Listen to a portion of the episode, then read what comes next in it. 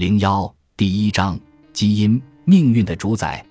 二零零三年四月的第二周，我们的世界发生了永久性的改变。科学家首次完成了完整的人类基因组计划。现在，我们史无前例地掌握着关于我们自身的重要信息。我们可以直接观测我们自己的基因构成。我们每个人的细胞中都有独特的核苷酸序列，这决定了我们是什么样的人。自从2003年那个决定性的一周开始，我们揭开了和苷酸序列的神秘面纱，并对其进行了研究。这份由六十亿个字母组成的自传代码，仿佛来自上帝之手。基因组包含着我们的一些重大秘密，比如我们的祖先来自哪里，我们可能会躲过哪些疾病，哪些疾病可能会使我们丧命，我们天生具有哪些生理和心理特征等。这场神奇的科学革命似乎为我们开启了一扇走进灵魂的大门。有关这一成就可能带给人类的无尽潜能，人类很难不感到惊讶和害怕。我们对人类基因组知识的掌握预示着一系列巨大的医学进步。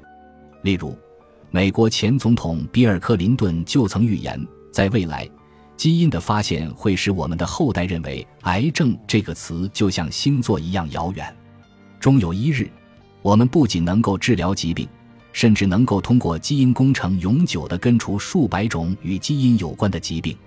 很多人在滔滔不绝地谈论着未来的定制婴儿，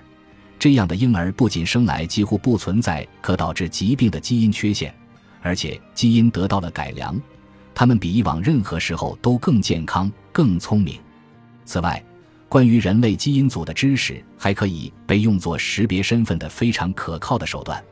比如风靡一时的犯罪题材电视剧《犯罪现场调查》就是基于这样一个前提，即所有犯罪现场都会有一些隐性的 DNA 痕迹，它们有助于准确地鉴定出所有涉案人员。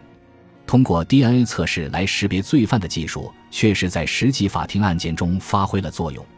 有时对这种技术的使用甚至有些荒诞。比如，香港清洁行动计划就号称能够从人们丢弃的垃圾中收集 DNA 痕迹，绘制出乱扔杂物者的面部画像，以此来指认和羞辱他们。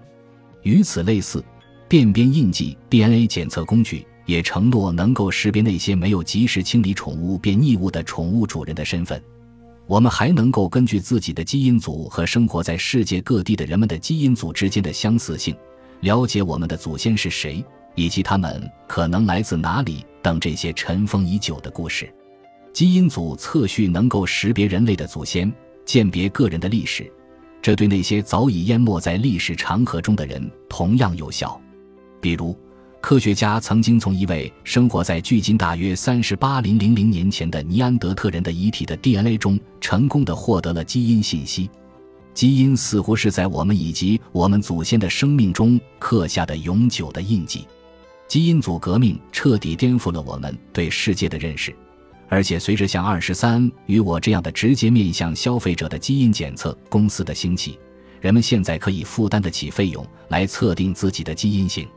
人们一旦知道了自己生命的基因秘密，他们会怎么做呢？我打赌他们将做出错误的反应。这并不是因为人们可能得知了某些特别类型的基因。而是因为我们的心理机制影响着我们对基因的看法，我们有一些心理偏见，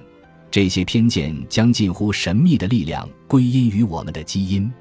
这些偏见可能会导致种族主义、性别歧视或者优生学观念，但也能够培养我们对他人的宽容以及我们的同情心和进步的潜力。